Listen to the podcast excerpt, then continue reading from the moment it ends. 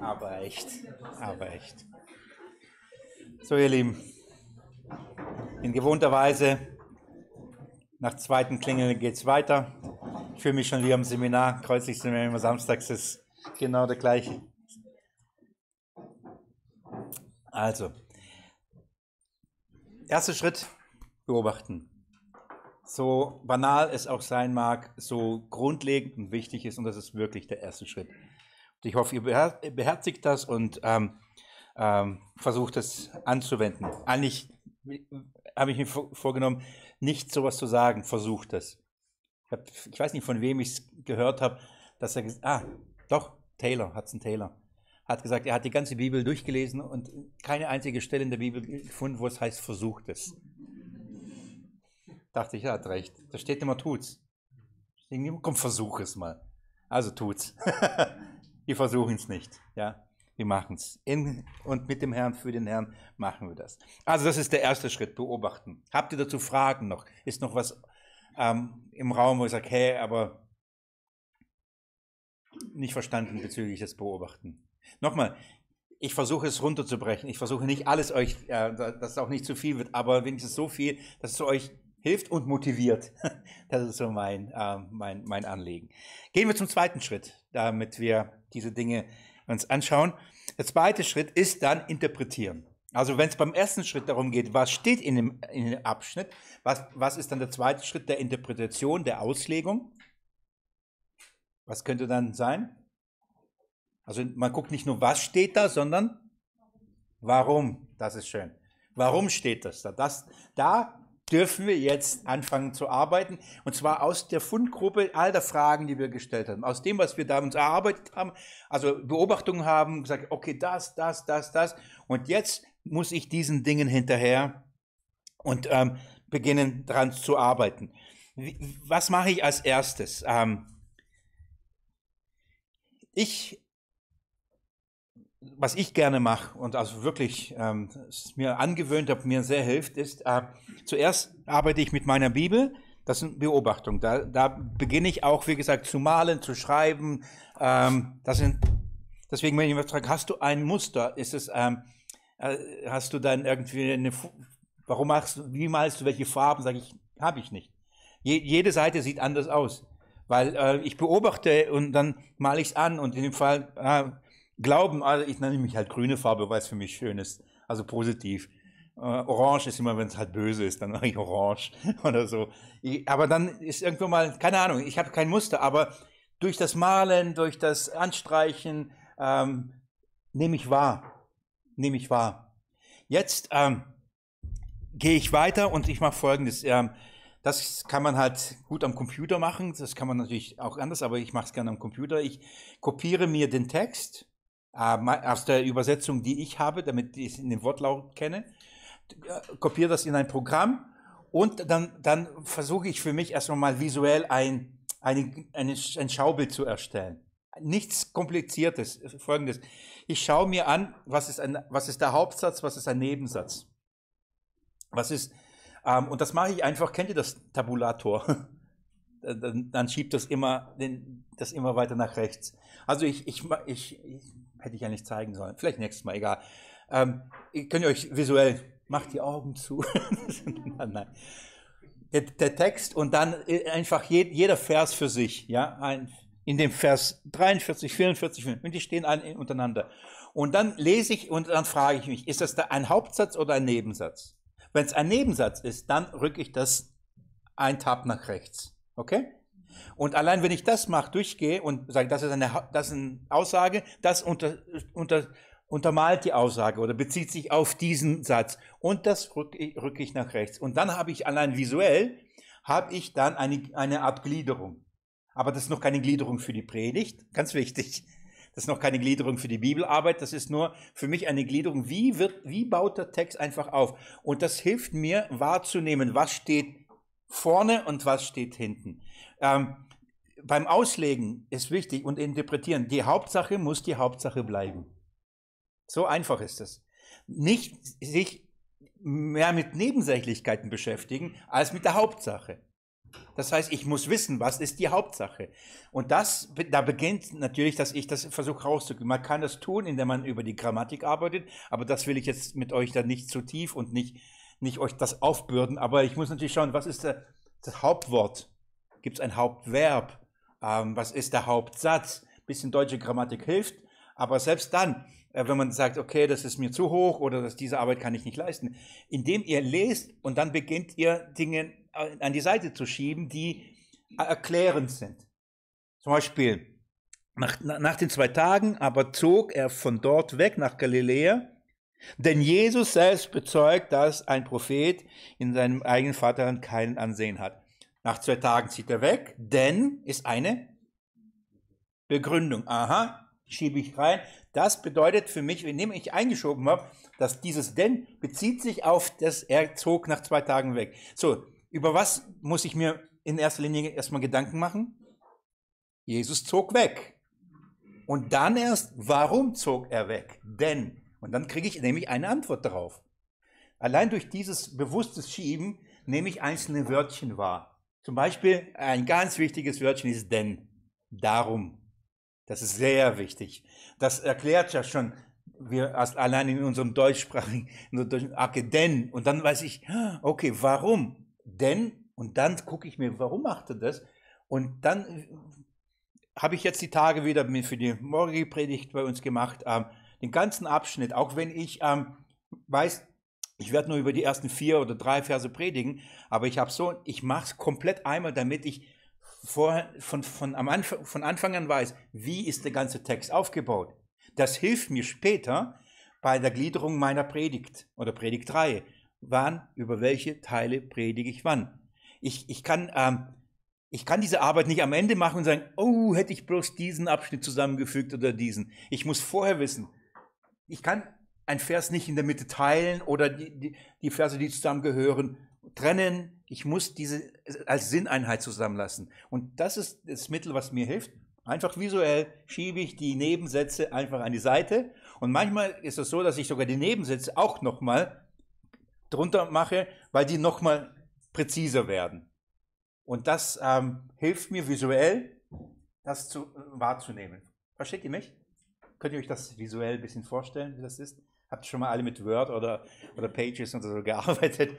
Alle mal Tab, mal gedrückt. Also, das ist nichts Kompliziertes. Und dann gehe ich da nochmal hin an, diesen, an dieses Dokument und dann nehme ich einen Stift. In dem Fall habe ich ein iPad, mit dem malen kann, oder ich drucke es aus, was ich auch gerne mache. Ich drucke es aus und nehme Stift hier und dann beginne ich ähm, zu sagen, guck, mache ich Kreis und dann ziehe ich rüber mit dem Pfeil und sage, guck mal, das gehört zusammen. Oder ich mache eine Eins, das ist der erste Punkt, oder das ist der zweite Gedanke, das ist der dritte. Und dann arbeite ich mit diesem Blatt und mache meine Linien, Striche, verschiedene Farben. Ich gehe mal zum Müller und kaufe mir äh, keine Schleifwerbung, kaufe mir verschiedene Farben, weil ich das visuell, ich brauche das. Ich, ich bin so ein Typ. Ich stelle nur meine Werkzeuge vor, ihr könnt prüfen. Und dann, ähm, wenn ich merke, ähm, ich versuche in einem Text eine Sache immer mit der gleichen Farbe zu unterstreichen. Zum Beispiel Glaube, gelb, habe ich es einmal gelb gemacht in dem, in dem Text. Dann muss ich es überall auch gelb machen, weil dann gucke ich auf einmal hin und ich merke, das ist ja gelb hier alles. Und allein weil es alles gelb ist, muss ich, was ist da gelb? Der Glaube. Ah, es geht um den Glauben. Nur als Beispiel. Das hilft mir, visuell herauszufinden, um was geht es eigentlich. Kann das helfen? Ja? Ob ihr es tut, wie gesagt, seht selber, wie ihr arbeitet, ob das eine Hilfe für euch ist, äh, für euch ist oder nicht. Aber wir, wir beginnen, oder ich beginne damit, dass ich ähm, jetzt auslege und dann wirklich auch auf der, auf der sprachlichen Ebene, auf der grammatikalischen Ebene, auf der Strukturebene eines Textes arbeite. Warum? Weil ich mir sicher sein will, dass ich die Hauptsache auch als Hauptsache erkannt habe, dass ich über die Hauptsache rede und nicht Nebensache. Weil, glaub mir, das ist eins der schlimmsten Fehler, die man machen kann. Über einen Text predigen, lehren, auslegen, den Kindern beibringen, wie auch immer, und über etwas reden, was eigentlich gar nicht die Hauptsache ist und die Hauptsache zu verpassen. Ich, ähm, einer meiner Vorbilder hat dieses Zeugnis mal erzählt und ich fand es hat bei mir so gesessen. Er hat gesagt, er ging an eine Studie, eine Theologie, also Theologie studiert. Sein Vater hat ihn an eine Universität da geschickt, äh, an dem war ein ganz bekannter, berühmter Lehrer. Und er wollte von ihm lernen und sollte von ihm lernen. Und dann musste so, eine, so vor der ganzen Schülerschaft seine Predigt halten. Er sagte, 30 Stunden hat er dran gesessen und sie ausgearbeitet. Und dann saß das ganze Kollegium und alle Lehrer und haben alle beurteilt. Und am Ende hat er dann gesagt bekommen, ähm, ob das gut war oder nicht. Und er sagt, es war ihm egal, ob dann die, ich glaube, das sind 1000 Studenten, oder ob dann die ganze Lehr was die ganzen Lehrer äh, zu ihm gesagt haben, ihm war es nur wichtig, was diese eine Lehre, von dem hielt er, hielt er so viel, was er dazu gesagt hat. Und dann rief er ihn in sein Zimmer und dann nahm er seinen Notizzettel und zerrissen von seinen Augen und sagte, tu das nie wieder. ich dachte, okay, so kann man es auch machen. Ich will mich ein bisschen mit mehr Liebes zu tun. Also tu das nicht wieder. Und der war, er, er sagte, alle waren begeistert, nur dieser Lehrer nicht. Und von dem aber war ihm seine Meinung am wichtigsten. Und dann sagte er, warum? Er sagt, du hast die Hauptsache nicht erkannt. Du hast über alles Mögliche geredet, aber nicht über die Hauptsache von dem Text. Da ging es um David und ähm, um, um, den Bund, den Gott mit ihm äh, geschlossen hat, Samuel. Und er sagt, du hast die Hauptsache, weil du, und das ist das, das, das ist schlimm. Wenn du dieses Zeugnis bekommst, es, die Leute waren begeistert, die fanden toll, aber du hast die Hauptsache nicht erkannt. Um was geht es eigentlich in diesem Text? Das, dieses Urteil war so niederschmetternd für ihn. Seitdem hat er sich sehr, sehr bemüht, die Hauptsache rauszuarbeiten. Am Ende hat anscheinend dieser ähm, Hengstenberg er, hat ihm seinen teuersten Kommentar vermacht, vererbt, mit seinen Notizen und er durfte auf seine Beerdigung sogar predigen. Also so viel Vertrauen hat er ihm dann gehabt, dass er die Hauptsache dann betonen wird. Ähm, aber das ist wirklich sehr, sehr wichtig. Wir müssen die Hauptsache rausarbeiten. Und das machen wir, indem wir verschiedene Art und Weise den Text anschauen. Ich sage das bewusst gerne so. Ich nehme jedes einzelne Wort in meine Hand. Natürlich bildlich gesprochen. Ähm, das heißt, ich, ich, ich fange an und sage, okay, was ist das für ein Wort? Warum steht das für ein Wort? Was ist das für ein Satz? Ist das ein Artikel? Ist das ein Verb? Ist das ein Partizip? Ist es ein Adverb? Was auch immer. Ich gucke mir das an und wie hilft das und warum ist das so? Warum ist das so und warum steht es an dieser Stelle? Wie hilft es mir? Das mache ich. Warum mache ich das? Weil ich sicher gehen will, dass ich wirklich bei der Hauptsache bleibe. Nochmal, das ist äh, äh, eine Ebene, wo, wo, ich, wo ich von jedem jetzt verlange, das zu tun. Aber ich wünsche mir, dass ihr wirklich, ist ganz blöd, aber jedes Wort euch anschaut. Und das macht ihr, wenn ihr zum Beispiel es einfach so schiebt. Also ich lese, wann, kam, wann kommt ein Komma? Bei Paulus ewig nicht. okay, okay, wann kommt aber ein, ein denn oder weil Ah, okay, dann merke ich, ah, dann, und wenn ich so hinschaue, dann nehme nehm ich den Text wahr auf eine andere Ebene, wie ich es vorher getan habe. Ich lese es nochmal, nochmal, nochmal anders, ähm, weil ich ein, diese Dinge wahrnehmen und sehen will und dem entsprechend einordnen will, dass ich dabei bleibe. Also, ich beginne damit, dass ich diesen Text strukturiere. Ähm, und da beginnt auch schon, dass ich suche nach dem Hauptgedanken. So, um was geht's? Was ist der Hauptgedanke?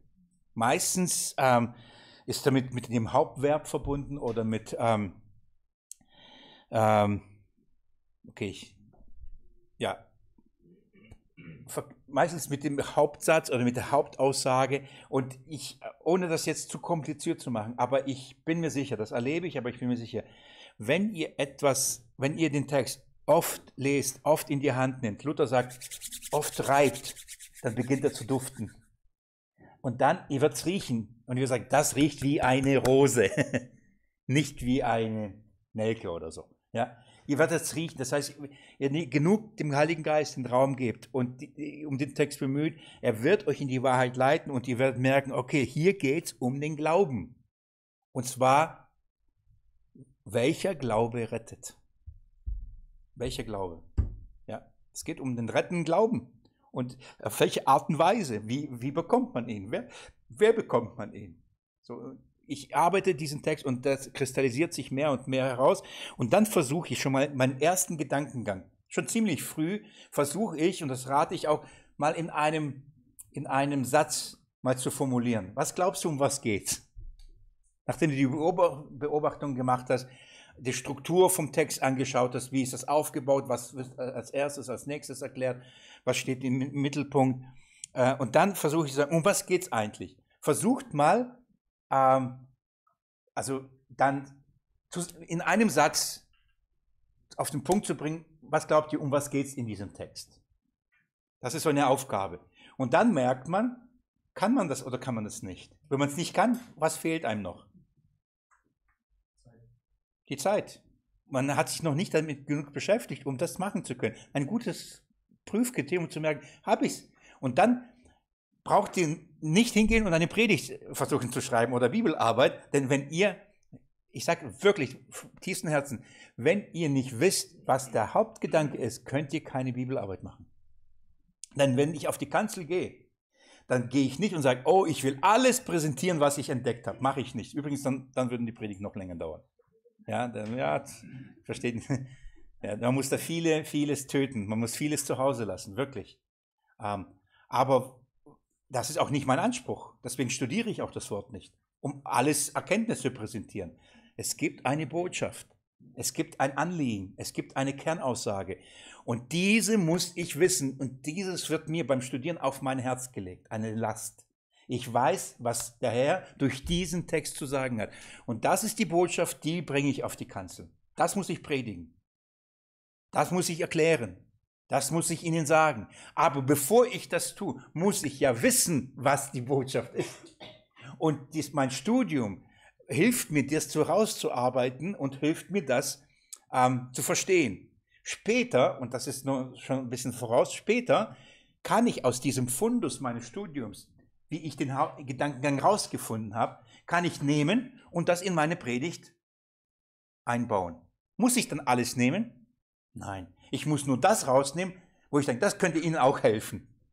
Ich, ich kann Sie nicht in einen wochenlangen Studienprozess mit reinnehmen, aber ich kann sagen, das ist, kann helfen, das kann helfen, das kann helfen.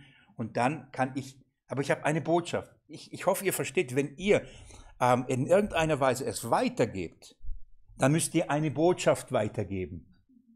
Ihr müsst nicht eure Erkenntnisse präsentieren. Das ist Gelehrsamkeit. Und irgendwann äh, endet das in Angeberei. Und dann ho hoffentlich finden sie es gut, weil ich habe so viel erkannt.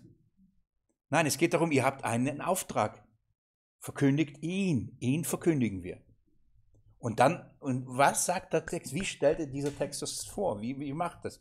Und diese Hauptbotschaft muss ich rausarbeiten. Das hilft mir, indem ich den Text oft lese, die Wiederholung anschaue und dann mich frage, okay, um was geht's? Und dann versuche das in einem Satz zu formulieren, um was es hier geht.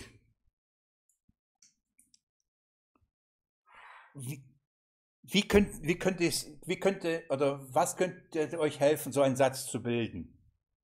Irene und ich sind gerade dabei, gell? Für die, für die Frauenstunde in Esther Buch eine Überschrift zu finden. Sie schreibt mir, dann sage ich, noch einmal, noch einmal. Was sagst du? Was sagst du? Also weißt du auch schon, du musst noch arbeiten, gell? ja, so, ähm, was, was könnte helfen? Was könnte alles so in eine Überschrift rein? Also die wahre Identität Mhm. Ja? Habt keine Angst, etwas zu sagen. Es ist einfach, wir, wir arbeiten, wir sammeln zusammen. Das, so, so, so machen wir Fortschritte. Okay, sehr gut. Das heißt, wenn, wir, wenn ich, ich sage, wenn ich zu dem der Erkenntnis schon mal gekommen bin, ich muss es ja nach mehr Arbeiten bestätigt bekommen von der Schrift, dann sage ich, okay, es, sehr wahrscheinlich geht es hier um Glauben. Also ich verrate euch wirklich, es geht um Glauben. Das geht hier um Glauben. So, dann muss es auf jeden Fall in meiner Überschrift auftauchen, okay? Die Überschrift muss ich nicht einmal nachher sagen. Äh, hört ihr mich oft eine Überschrift in der Predigt euch sagen? Gar nicht, aber ich habe sie in meinem Herzen. Ich muss sie nicht vorher, wenn es mal nötig ist oder könnte ich schon sagen, ja, aber nicht, mache ich, ich mache schon, aber nicht immer. Man kann es tun, aber man muss es nicht. Aber es geht darum, du musst es wissen. Du musst wissen, was du sagst. So, das ist so wie, du musst ähm, mit, äh, Spitzen machen. Dann wieder ein Bleistift auf einem Kuli oder Pfeil. Wenn es breit ist, dann mache das jetzt nicht, ist ziemlich neu, dann kommt man nicht durch. Mit, mit, aber je spitze, umso, umso mehr die Wahrscheinlichkeit, dass man durchkommt. Wenn du Haufen Gedanken, Ideen hast, du kommst da nicht durch. Präzisiere es, bring es auf den Punkt. Und dann kann es sein, dass das den Hörer trifft oder dass er versteht, um was es eigentlich hier geht. Okay, also ich, ich muss, aus dem Text muss ich die Dinge nehmen und dann mit, mit, mit einbeziehen. Was, wie könnt, was könnte auch mir noch helfen, in die Überschrift hineinzunehmen? Also Glaube, in dem Fall ist jetzt banale Frage, ich weiß. Also irgendwie muss da noch mit rein, also äh, Jesus ist ja Hauptakteur auch. Genau da. Er geht ja von einem Ort zum anderen. Ja. Er kreiert quasi diese Richtig. Situationen und fordert quasi auch die Reaktion auf ihn heraus.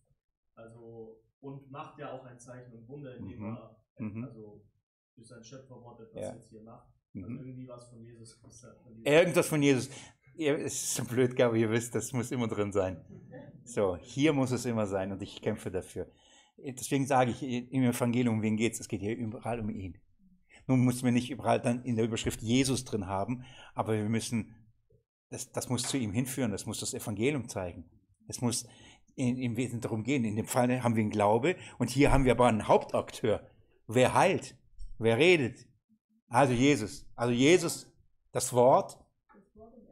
Ah, okay, dann haben wir Jesus, wir haben ein Wort. Warum? Wir haben Jesus und er glaubte dem Wort. Und dann haben wir Glaube. Und so arbeitet man und, und dann nimmt man sozusagen die wichtigen Dinge mal raus. Und dann beginnt man so ein bisschen wie Lego oder wie äh, äh, ein bisschen jonglieren und sagen, wie, wie, kann ich da, wie kann ich eine Überschrift draus machen, dass es passt? Und zwar dem Text gerecht wird. Wie kann ich eine Überschrift, äh, zum Beispiel hier steht bei meiner Bibel Heilung des Sohnes eines königlichen Beamten. Das hilft mir nur zu wissen, was da passiert. Aber es hilft mir nicht zu verstehen, was ist die Botschaft. Was will der Text mir sagen? Ja, um was geht es hier eigentlich? Ja. So, ähm, wisst ihr, wie ich ähm, diese Überschrift, ah, ich, nein, bevor ich sage, wie würdet ihr sie überschreiben? Nach dem wenigen, ich habe wirklich, ich hoffe, ihr seid nicht enttäuscht, weil wir nicht so ti- tief gehen, aber nach dem wenigen, was wir schon äh, angeschaut haben, auch in diesem Text kurz, ich will euch nicht äh, überfordern, weil ihr noch nicht die Zeit hattet, wie ich hatte und deswegen von euch etwas verlangen, was ihr nicht leisten könnt. Aber vielleicht habt ihr eine Idee. Was, okay, was ist der Glaube? An das Wort, okay. Übrigens, könnt ihr gerne Überschrift auch als eine Frage äh, formulieren, weil das regt dann wiederum zum, okay, ich will es wissen. Das ist ke- keine schlechte Sache, ähm, Überschriften auch als Fragen zu formulieren. Aber okay, was ist der Glaube an das Wort? Wer glaubt Jesus? Wer glaubt Jesus? Jetzt haben wir schon zwei Fragen, mal keine Frage. Können wir es als Nicht-Frage formulieren? Glaubt den Worten Jesus. Okay, glaubt den Worten Jesu. Merkt ihr, in dem Moment, wo ihr anfangt, das zu formulieren, müsst ihr wissen, um was da geht, gell? Das hilft. Ich habe den Abschnitt überschrieben mit der von Gott geschenkte Glaube. Und dann merkt ihr schon, was ich daraus gefunden habe. Dass ähm, dieser Mann an Jesus Wort nicht geglaubt hat, weil er besser war als die in Jerusalem oder besser als sonst, sondern im Gegenteil, er war eigentlich disqualifiziert zum Glauben. Und der einzige Grund, warum er geglaubt hatte, warum Jesus das Ganze getan hatte, ist zum zeigen, dass wenn Gott den Glauben nicht schenkt, niemand glauben wird. Das hat nämlich was mit dem Kontext vom Johannesevangelium zu tun. Die ihn aber aufnahmen, den gab er, das Recht Kinder Gottes, die nicht aus dem Geblüt, hat nichts mit deiner Abstammung zu tun. Woher kommt dieser Mann? Also arbeite ich, wo kommt er her? Schaut mal, Vers 46. Er kam, er kam nun wieder nach Kana in Galiläa, wo er das Wasser zu Wein gemacht hatte. Und es war in Kapernaum ein königlicher Beamter. Von welchem König? Interpretation, Auslegung. Ich arbeite und ich merke, der königliche Beamter, er war der königliche Beamter vom König Herodes, Antipas. Das war eigentlich kein, kein Jude. Er diente einem heidnischen König, der gerne ein, einen, Platz, einen, Anspruch an Jerusalem hätte, haben es aber nicht. Das sind keine judenfreundliche Personen in dieser Weise. Das sind keine Gläubigen, keine, wir reden nicht von schriftgelehrten Pharisäern, sondern wir reden von einem, einem Diener vom äh, König Herodes Antipas. Er kommt, das ist schon, schon sehr. Und er kommt und, äh, zu, und fragt zu ihm, und dann Galiläa, kommt aus Galiläa. Was ist mit Galiläa, wenn wir das Studium dann machen? Wie, wird, wie beschreibt die Bibel Galiläa? Wir wissen, was alles aus Galiläa kommt, gell? Aber wie, wie, wie ja, jetzt ähm, habe ich dann gelesen und rausgekriegt, dass in Jesaja von dieser Gegend schon gesprochen, Land Sebulon, Land Naphtali, das Land der Nationen, Heidenland, liegt in der Finsternis, Licht leuchtet auf. Jubel, warum? Ein Volk, das Gott nicht gesucht hat, auf einmal darf es sehen. Warum? Weil sie so toll waren? Da sind Randfiguren. Hieß einer, der eigentlich gar nicht aktiv gesucht hat, eigentlich gar nicht, nicht nach dem Geblüt, nicht aus dem Willen des Fleisches, nicht aus dem Willen des Mannes, das haben wir, sondern irgend so einer kommt daher. Und auf einmal, er glaubt. Warum? Weil das hier im ganzen Johannes darum geht, wenn der Vater euch nicht sieht, wird keiner kommen. Denn ihr werdet von Gott gelehrt sein. Denn diejenigen glauben, die von Gott geboren sind. Wer, warum, warum glaubt er? Ich, wie viel Predigten darüber schon gehört, wie viel auch gelesen. Da wird gesagt, schau mal, er vertraute Jesus und seinem Wort, gell? Und darum hat Jesus ihn geheilt. Nein, das sagt der Text nicht. Jesus sprach ein Wort und er glaubte, aber der Grund, warum er dem Wort glaubte, war, weil er aus Gott geboren ist. Das passt zum Kontext vom ganzen Evangelium. Und für mich ist dann, er glaubt nur, weil er von Gott geboren ist. Das ist etwas, was Gott ihm schenken muss. Das, kann, das kommt nicht von ihm. Und darum sagt Jesus nämlich, jetzt überlegt den Kontext, der Prophet gilt nicht in seinem eigenen Vaterland. Eigentlich heißt er Vaterstadt. Was ist die Vaterstadt? Stadt Davids. Was ist das? Jerusalem. Wo kommt er her? Wo haben die Leute die Zeichen Wunder gesehen? Wo kommt er her? Warum verließ er Jerusalem? Warum ging er wieder nach Galiläa? Sie haben ihn verworfen. Sie glauben da nicht. Sie glauben nur um die Zeichen, Wunder, finden es toll, aber sie glauben nicht wirklich an ihn. Jetzt kommt er wohin? Er geht weiter und kommt nach Samaria. Das ist unser Kontext. Lest mal mit mir Kapitel 4, Vers 39. Aus jener Stadt aber glaubten viele von, von den Samaritern an ihn, um des Wortes der Frau willen, die bezeugte, er hat mir alles gesagt, was ich getan habe. Als nun die Samariter zu ihm kamen, baten sie ihm, bei ihm zu bleiben. Und er blieb dort. Oh, da tauchen ja die zwei Tage auf, die sind doch gar nicht so unwichtig. Denn bei unser Text beginnt wie? Nach den zwei Tagen. Also diese zwei Tage sagen uns, lest den Kontext. Du musst wissen, woher Jesus kommt. Und ich habe vorher gelesen, oh, da, das war, da war, er war ja in Samaria. Und nach den zwei Tagen heißt es, und noch viel mehr Leute glaubten um seines Wortes willen. Und sie sagten zu der Frau, wir glauben nicht mehr um deines Redens willen, denn wir selbst haben gehört und wissen, dass dieser wahrhaftig der Retter der Welt ist. Was für eine Erkenntnis, oder? In Jerusalem haben sie geglaubt. Jesus geht nach Samaria. Und was passiert da? Die glauben. Samaria es ist das Mischvolk, das die Unreinen. Sie glauben. Warum? Und äh, weil, weil sie ihn kennengelernt haben. Sie hören zuerst die Frau, dann ihm. Und dann heißt es, was glauben sie? Dass er wahrhaftig der Retter von was? Von Israel ist. Von der Welt. Überleg mal, was für eine Erkenntnis, oder? Was glaubt ihr, warum haben die Samariter geglaubt? Na ja, die sind besser. Das ist ein Heiden-Mischvolk. Der von Gott geschenkte Glaube. Und jetzt wird uns das nächste Beispiel gezeigt. Im Vaterland, in Vaterstadt verworfen. Dann sagte ich, komm, ich gehe mal nach Samaria. Schaut mal, was passiert. Ich zeige euch, wer glauben wird. Dann sagt Jesus.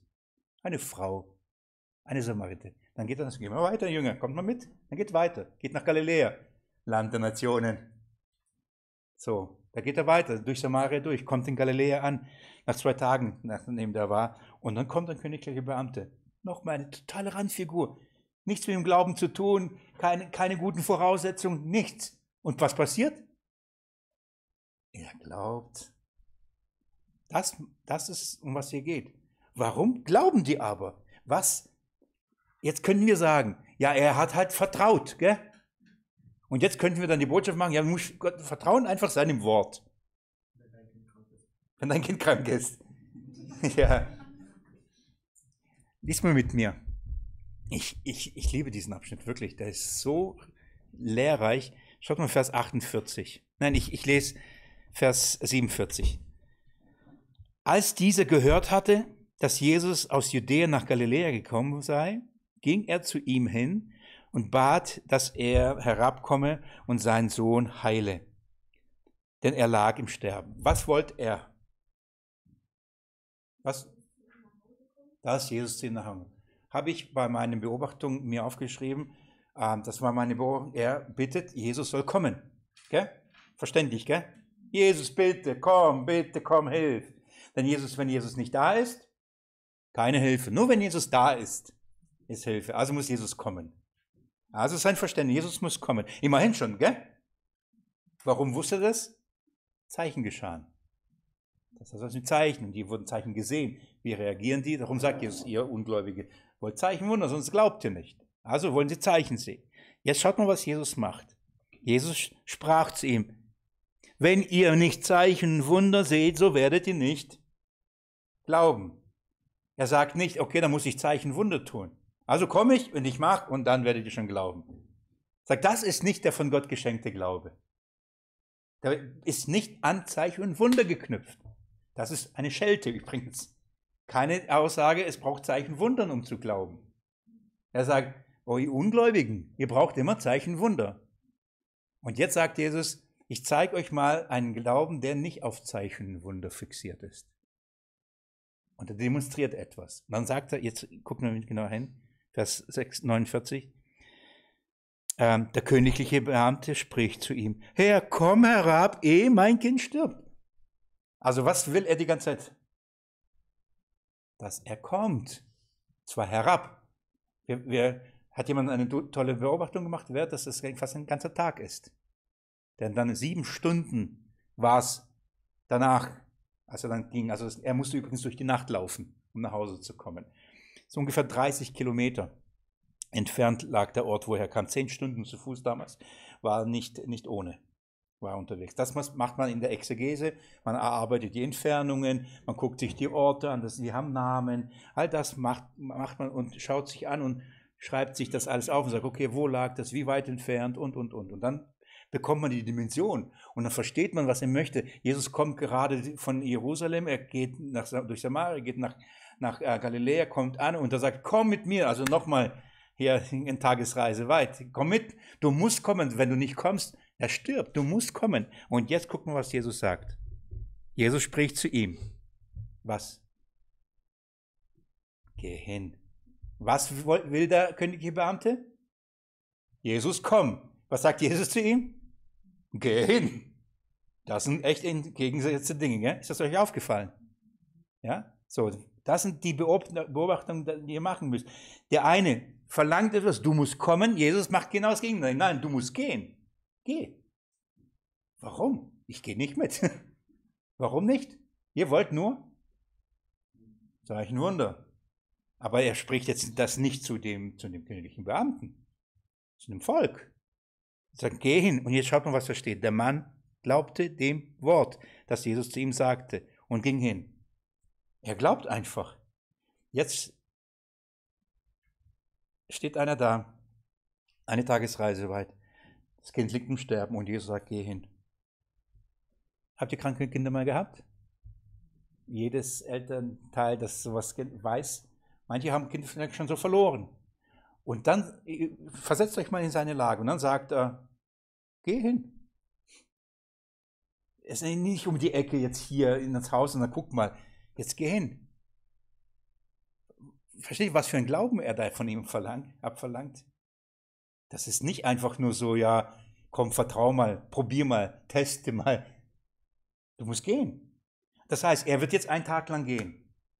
Da wird er ankommen und in dem, im, im schlimmsten Fall ist nicht, nicht gesund, muss wieder zurückgehen. Sagen, Jesus, nicht geklappt, komm bitte. Versteht ihr, es, es, ist, es bedeutet wirklich, wenn er jetzt geht, dann muss er echt gehen, gell? Und er glaubt. Und das ist die, wenn wir begreifen, in welchen Situationen, dann verstehen wir, was muss das für ein Glaube sein, dass er geht.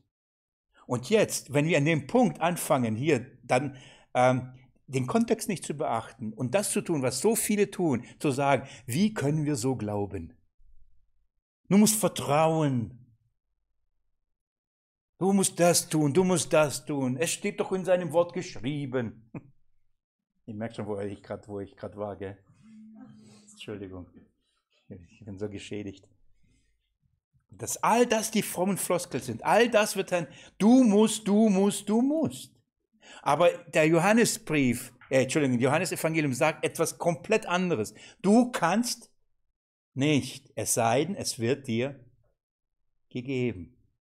Das ist die Botschaft des Briefes. Und wenn ich die Botschaft des Briefes nicht berücksichtige, werde ich diese Stelle falsch auslegen und dann werde ich wohl landen. Ich kann mich erinnern, ich predigte das auswärts und dann habe ich so provokativ in die, die, die, die Zuhörer gefragt, und warum, warum glaubte, also warum ist er gegangen?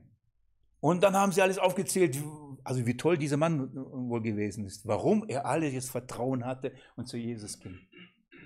Was alles an ihm lag.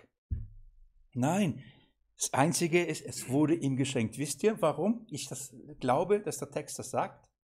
Denn wie oft wird der Glaube hier erwähnt? Und wie oft von ihm?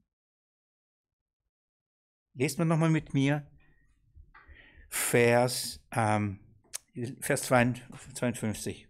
Er erforschte von ihnen die Stunde, in der es besser mit ihnen ge äh, geworden sei. Also er kommt zurück und dann sagen sie, Sohn ist gesund, das Kind ist gesund. Und was ist sein erster Gedanke?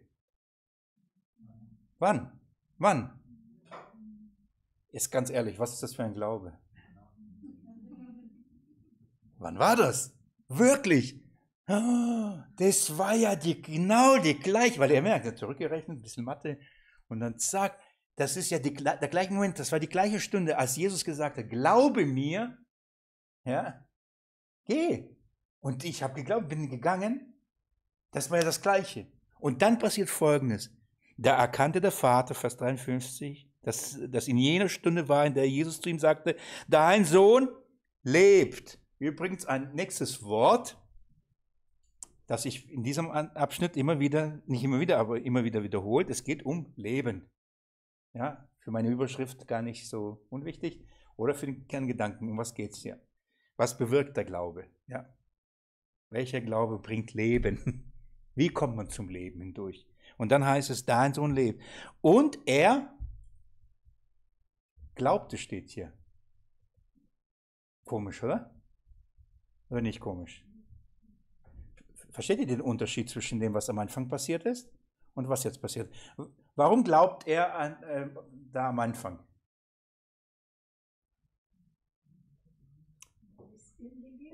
Ihm gegeben worden. Von welchem Glauben ist hier die Rede? Nein. Dein Glaube. Das ist die Antwort. Aber welche Glaube, warum glaubt er? Weil ihm zuerst dieser Glaube geschenkt worden ist. Dieser Glaube wird dann von Gott ihm bestätigt. So, ich sage so, der, bei, beim ersten, er hat keinen Anlass gegen jede Vernunft. Nichts in ihm sagt, dass du musst glauben. Das muss von Gott geschenkt sein. Jetzt führt der Herr ihn dahin, schenkt ihm den Glauben, aber er bestätigt den Glauben, so dass er wirkt, also nicht wirklich, sondern dass er, er glaubt.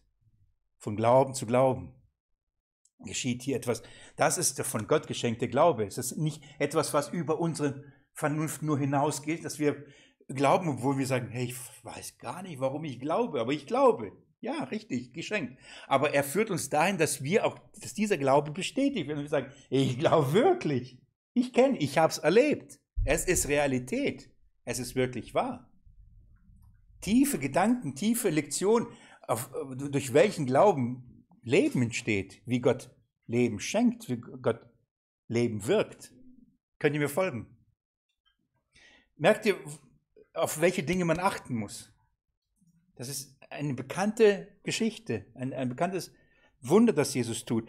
Aber hier geht es nicht um Zeichen Wunder, hier geht es übrigens nicht um dich und mich in erster Linie, hier geht es um Jesus und wie Menschen durch den Glauben gerettet werden. Wer, wird den Glauben, wer wirkt den Glauben? Wer schenkt den Glauben? Und wer bestätigt den Glauben? Wer festigt unseren Glauben? Das ist herrlich. Macht alles? Er, die aus Gott geboren sind, seinen Kindern, seine Kinder. Und in diesem Zusammenhang hat was mit dem der Lehre, der Prophet zählt, zählt nicht seinem eigenen Land. In diesem Zusammenhang ist noch nicht alles besprochen. Was hat es übrigens mit den Zeichen Wundern auf sich? Warum tauchen sie da auf? Übrigens lest mal mit mir Vers 54. Und darum verfolgten, äh, dies tat Jesus wieder als zweites Zeichen, als er aus Judäa nach Galiläa gekommen war. Was war das erste Zeichen? Ah, Hochzeit zu Kana, das Wasser, das Wein. Das heißt, dieses Zeichen, oh, das ist übelst wichtig. Wenn es als zweites explizit erwähnt, dann heißt es, hier setzt Jesus beziehungsweise das Johannesevangelium Marker. Lest mal weiter und schaut euch die anderen Zeichen an und schaut, wie die in diesem Zusammenhang, was hat Jesus getan, um zu zeigen, wer er ist und was er bringt und was er tut. Dazu dienen Zeichen Wunder. Next, also da, wir sind noch nicht durch. Ich, will, ich möchte, Mike sagt, ich gucke schon auf die Uhr, es ist schon Viertel nach zwölf. Ähm, also guckt nach diesen Dingen. Findet die Hauptaussage. Ich gehe schnell weiter.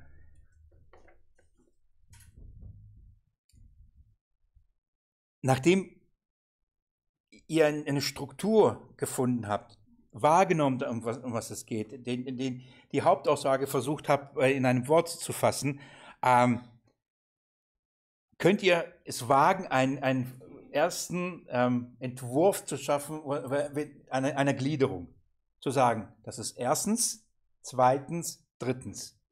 Die Gliederungen des Textes, ich rede noch nicht der Predigt, ich rede noch nicht von der Aus, ähm, von der Bibelarbeit, sondern ich rede von der Gliederung des Textes. Das heißt, die, die, die muss aus dem Text kommen. Gibt der Text euch eine natürliche Gliederung? Was ist als erstes? Was passiert als zweites? Was passiert als drittes?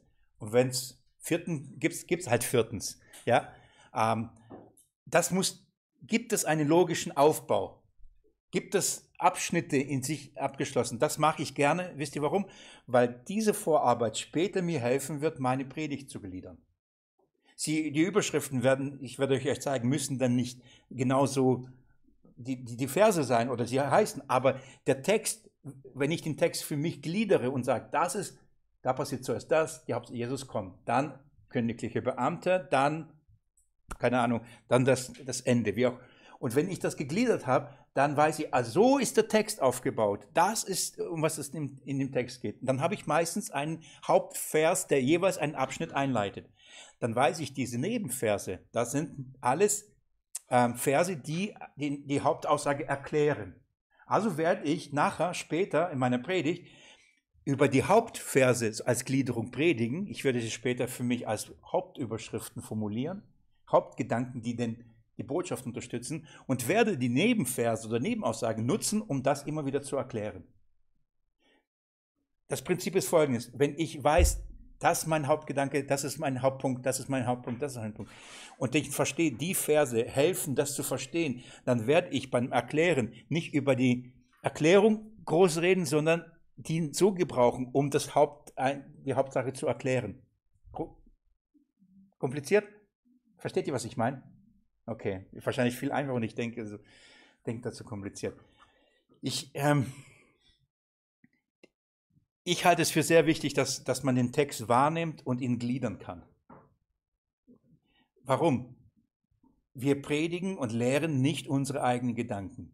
Wir erfinden keine Gliederungen. Wir sagen, also ich finde es, das wäre so gut, wenn ich das so gliedern könnte. Wir legen nichts in den Text hinein. Selbst die Gliederung unserer Bibelarbeit und selbst wenn sie im Kopf, ich sage zuerst dann, dann sage ich das dann, dann sage ich als nächstes dann, muss der Text geben, nicht du. Deswegen entspannt euch, ihr müsst nichts erfinden. ihr müsst nichts erfinden, ihr müsst nur das heben, was da ist. Das ist das Schöne. Wenn der Text mir sagt, Willi, ich rede zuerst mal darüber, dass Jesus nach zwei Tagen kam. Dann, wenn, wenn der Geist den Text so inspiriert hat, dass er mir sagt, du musst erst mal wissen, dass er nach zwei Tagen erst kam, dann fange ich natürlich nicht beim Ende an, oder? Also da, da habe ich doch schon den Ablauf, da muss ich nicht drüber grübeln, wie fange ich an? Ja, fang da an, was, wo man anfangen soll. Führe den Text hinein und dann sagt, da, da geht's los. Und dann beginnen. Vers 43, nimmt dich mit hinein, nimmt in den Kontext mit hinein. Und dann geh durch und dann gliedere den Text. Nachdem du das gemacht hast, also den Text grob gegliedert hast, kannst du gerne nach Erklärungen und Illustrationen suchen. Was ich damit meine ist, schau innerhalb der Schrift, wo gibt es Stellen, Abschnitte, die das hier erklären. Vielleicht fällt es dir spontan ein, vielleicht sagt der Geist, oh Willi, gell, das kommt doch dir bekannt vor. Bei mir passiert es mal, dann lese ich, ah, stimmt, das ist doch in Jesaja, das ist doch da. Passiert da einem deswegen, weil man vorher die Bibel hat liest. Und wenn man die Bibel kennt, neulich war ich unterwegs und habe ich dann ausgelegt und dann zitiert und gesagt, guck mal, das ist, was in Jesaja 9 steht. Und dann kommt einer zu mir und sagte, Willi, wie bist du drauf gekommen? Also in meiner Bibel steht da keine Parallelstelle. Und ich sage, ach so, ist, also wenn dein Vorgehen darin besteht, nur nach den Parallelstellen, und wenn es da keine gibt, dann gibt es sie nicht. Ich, ich, ich sage in aller Demut, aber ich kenne halt meine Bibel. Wenn ich das lese und ich, ich sage es von Licht, das aufleuchtet, und dann klingelt bei mir Jesaja 9, Licht leuchtet auf. Also ich, ich kenne halt meine Bibel. Also daher kommen meine Parallelstellen. äh, kann sein, dass, dass die auch da unten vorkommen, aber ganz ehrlich, das ist nicht meine Hauptquelle. Ja, am Anfang vielleicht gewesen, aber nicht mehr. Ich kenne meine Bibel. Das heißt, wenn man sie liest, kennt man sie und dann weiß man, ah, da war doch noch mal, ach, da hat Jesus das doch auch schon so gesagt. Ach, da hat er das erklärt. Ach, Paulus hat doch darauf Bezug genommen. Der Hebräerbriefschreiber hat es sogar zitiert, ja? Und dann weiß ich, ach, diese Stelle wird doch da verwendet und und dann gucke ich mir das an und suche nach Stellen, die helfen, das besser zu verstehen. Vielleicht die noch mir das erklären. Und wenn ich das gemacht habe, bin ich zu schnell? Ich rase gerade, weil ich sehe, denn, denn, denn. Wenn ich das gemacht habe, dann und jetzt dann frage ich nach der Anwendung. Merkt ihr, erst hier. Dann frage ich, ähm, nachdem ich, was steht da, also was ähm, finde ich, was ich in dem Abschnitt, dann frage ich, was bedeutet der Abschnitt? Und da ich sage, habe ich noch nicht alle, alle, alle Werkzeuge euch vorgestellt. Ähm, was bedeutet der Abschnitt? Und dann drittens frage ich die Anwendung, ähm, was fordert der Abschnitt? Das ist der dritte Schritt. Also in dieser Dreier-Schritte legen wir die Schrift aus. Was steht da? Was bedeutet es? Und dann frage ich, was fordert es? Was fordert es von, von mir? Welchen Anspruch erhebt es an mich? Was bedeutet das für mich, für meinen Glauben? Was bedeutet das für mein Vertrauen? Was bedeutet das für meine Erkenntnis? Was bedeutet das für mein Leben? Das ist der letzte Schritt und den darf ich nicht vorher tun. Und ich zwinge mich, den so weit zurückzuhalten. Warum? Weil ich nicht, weil wir so ich-zentriert sind. Und diese Ich-Zentriertheit führt dazu, dass wir Dinge in den Text hineinlegen. Ich wünsche, dass mein Kind gesund wird weil es gerade krank ist. Jesus, da steht doch, du hast doch ein gesunden, krankes Kind gesund. Dann musst du es doch auch machen. Ich glaube dir. So. Aber darum geht es ja gar nicht in diesem Text. So, entweder der Herr schenkt dir diesen Glauben und tut es oder nicht. Ja, das, also an Jesus will ich nicht glauben. Ja, dann kannst du diese Stelle nicht gebrauchen, weder darüber reden. Dann, es geht nicht legt nicht Dinge hinein, ähm, sondern nachdem ihr diesen Weg gegangen, dann in der Lage sein, okay, was fordert er? Was fordert er von mir? Und da geht es darum, gibt es, ein, gibt es ein Imperativ, das heißt, gibt es einen Befehl, gibt es eine Aufforderung, tut dies. zum Beispiel. Dann ist offensichtlich, wenn etwas als Aufforderung formuliert ist. Oder finden wir ein, ein, ein, ein Gebot darin oder fehlen, sehen wir Fehler, sehen wir Sünden, sehen wir Missstände oder sehen wir positiv etwas, ähm, was geschah. Ähm, oder ähm, entdecken wir, und das ist äh, das häufige Prinzipien, geistliche Prinzipien darin. Und wir sagen, ja, genau das ist das Gleiche, was Paulus schon einfordert, was, was auf dieser Grundlage, und da gehe ich aber als letztes und frage nach, den, nach dem Anspruch, der an mich, an uns gestellt ist. Und dann kann ich diesen Anspruch auch an die anderen bringen. Und ähm, meine Bitte, persönliche Bitte, so wie beim ersten Schritt ihr ähm, im, im, Gebet alles von ihm erfragt und erbittet, beim Auslegen, beim Interpretieren genauso beten tut.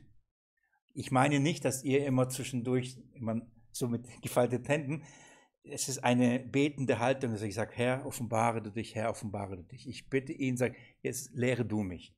Wenn ihr merkt, ihr kommt nicht vorwärts, dann nehmt euch Bewusstsein zum Gebet. Aber genauso auch hier bei dem letzten Punkt, auch von ihm, Herr, was hast du zu sagen? Was, was sagst du mir? Nicht, was sagst du der Gemeinde? Die Gefahr ist die, oh, darüber will ich predigen. Das will ich sagen. Das muss der und der hören. Das muss die, also dieses Kind braucht diesen Text sehr dringend. Das ist, da sind wir sehr schnell, immer andere zu sehen, die das eben brauchen. Aber wir werden nicht in der Lage sein, andere Herzen anzuzünden, wenn vorher unsere Herzen nicht brennen. Wir werden nicht in der Lage, die anderen wirklich in der Weise zu ermahnen und sie zur Nachfolge zu bitten, wenn wir selbst nicht verstanden haben, was das bedeutet. Es beginnt bei uns. Das heißt, ich, wisst ihr, ähm, das ist das Schwierigste bei meinem Dienst. Ich weiß, nach jeder, äh, bei jeder Predigtreihe werde ich dermaßen herausgefordert. Ich weiß es. Ich weiß, ich komme zum nächsten Punkt, zum nächsten, und ich weiß, wenn ich das hingehe und Sonntag predige, dann wird das zuerst mich treffen. Ich werde als Erster darin arbeiten. Ich werde zuerst mich in diesem Licht stellen. Ich werde zuerst erkennen, wie schuldig, sündhaft, fehlerhaft ich bin und wo es mangelt.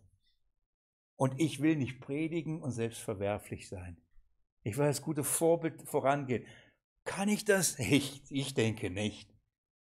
Lili kann Zeugnis geben, wie oft heule ich dann sagen, wie kann ich predigen, wenn ich selber da fehle? Dann sagt sie, du bist eine Schwachen, ist Gott mächtig. Ich sage, jawohl. sie weiß schon gar nicht mehr, die vergisst immer sowas schnell. Ähm, ich ringe selbst, aber ich habe immer den Anspruch, wenn ich einen Text erarbeite, es spricht zu mir. In erster Linie für mich. Es ist Gottes Wort an mich. Und dann darf es durch mich für andere sein. Aber ich werde es nicht ähm, so lesen, dass es immer für anderes ist. Das ist gefährlich. So, und ich glaube, ihr prüft selber, ihr, ihr könnt selber, äh, ob das, das hängt viel davon, ob man es annehmen kann oder nicht. Ob jemand dasteht und von oben herab etwas predigt und sagt, hey, das sollt ihr tun. Oder ob jemand dasteht und ihr, und ihr merkt, dass es trifft ihn selbst. Vielleicht kann man es nicht erklären, aber man, es ist authentisch. Man nimmt es ab. Ich, selbst wenn man es akustisch nicht hört oder sichtbar sieht, man spürt es. Oder? Wisst ihr, von was ich rede? Man spürt es. Warum? Das hat was mit dem Geist zu tun, weil da stellt sich der Geist. Dem Demütigen gibt er Gnade, dem Hochmütigen widersteht er. Also wenn du von da kommst und sagst, ich habe erkannt und jetzt sage ich dir, wie es geht, hm, da wird der Geist nicht unbedingt sagen, jawohl, dann mache ich mit.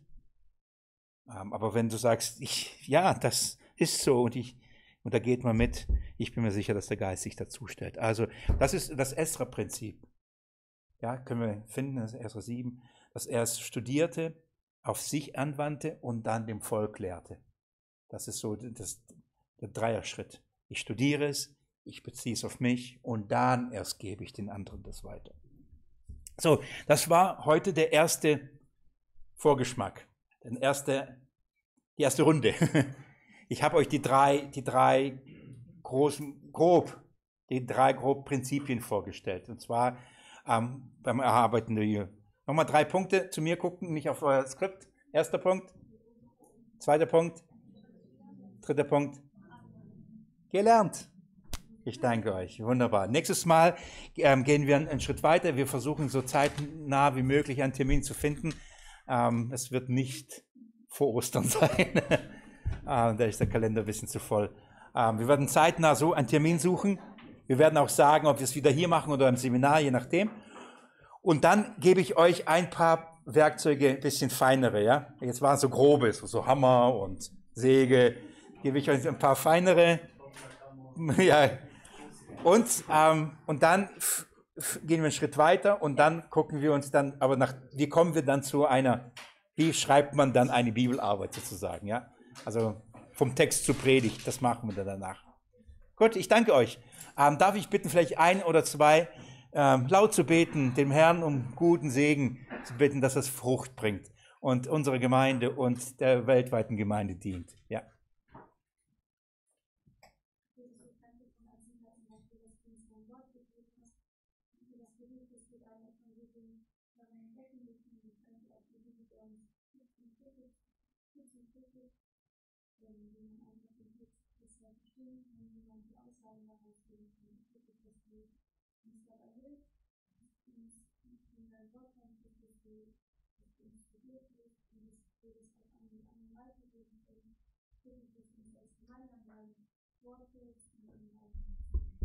Amen.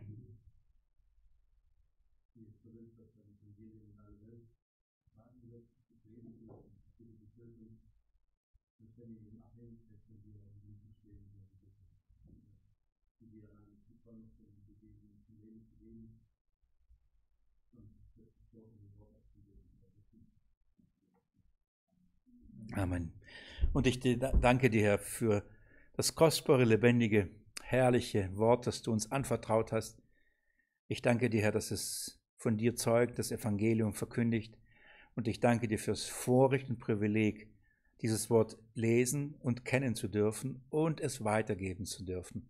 Danke, danke dafür. Danke für, jede, für jeden Mitarbeiter, der in irgendeiner Form dieses Wort studiert und mit Freude es anderen bezeugt in welchem Kontext auch immer das geschehen mag, Herr. Ich danke, danke dafür. Ich möchte dich bitten, befähige du, lehre du. Herr, das, was heute ich versucht habe weiterzugeben, aus meinem Dienst, aus dem, wie ich arbeite, so dass du es jedem das, das aufs Herz legst, was für ihn dran ist und was ihm hilft, was ihn motiviert, was ihn vorwärts bringt.